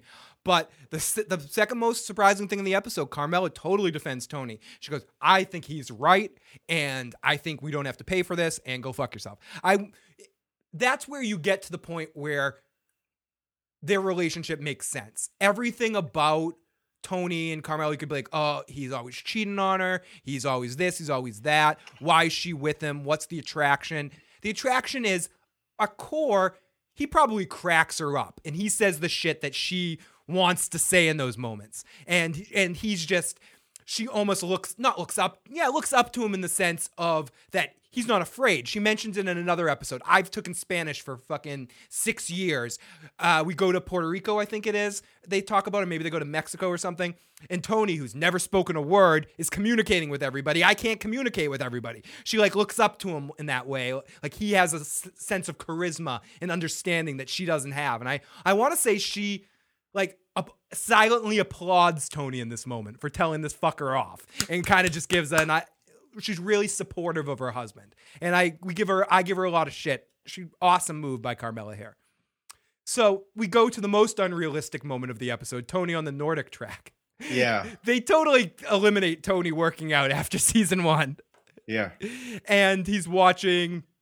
Is this the whole end of the episode? Okay, yes. He starts watching the uh, History Channel Battleship as it sinks off, and we see AJ doing his homework and getting all sad, and and he says, "You're gra-. He goes, "I'm depressed," and he goes, "No, you're not depressed. You're sad because you fucked up, and now you're being punished. You're not depressed, but I am depressed." And he leaves AJ off to do his homework, and Tony goes in the kitchen to make sundaes. And then right there, as he's starting to make the sundaes, the music for Go- Don't Al- Don't Ask Alice kicks in again, and he starts making the sa- making the sundae, and we get this like parallel between him and AJ. And he AJ walks over to him and goes, "Can I have? What are you doing? Making sundaes? Can I have one?" And he gives him the sundae, and they both make sundae, get sprinkles and M and M's and blah blah blah blah, and uh, they Whipped cream in each other's mouth is very homoerotic. Yeah. Yes, it's a it's a really exciting moment that they put cream, cold cream in each other's mouth. Mhm. It's it's exceptionally hot. And uh, oh, do we have a? Did someone just try to call? If someone just tried to call into the show, uh, we're getting ready to wrap up. But please call back. I noticed at the last minute my. Uh, the ringer wasn't up. I am now officially open the phone line. So if you want to try to get a call in before we call it a night, please do. Let's jump in the chat too, and that's the end of our episode. Let's jump in the chat to pop up a couple more questions. the Livia Heisenberg stuff seems to have popped up. Livia, Cersei, Quark, or Cookie Bitch. Livia and Cookie Bitch, fuck. Sam says, I don't know Quark or Cookie Bitch, but Livia and Cersei would be an interesting pair as well. Game of Thrones is our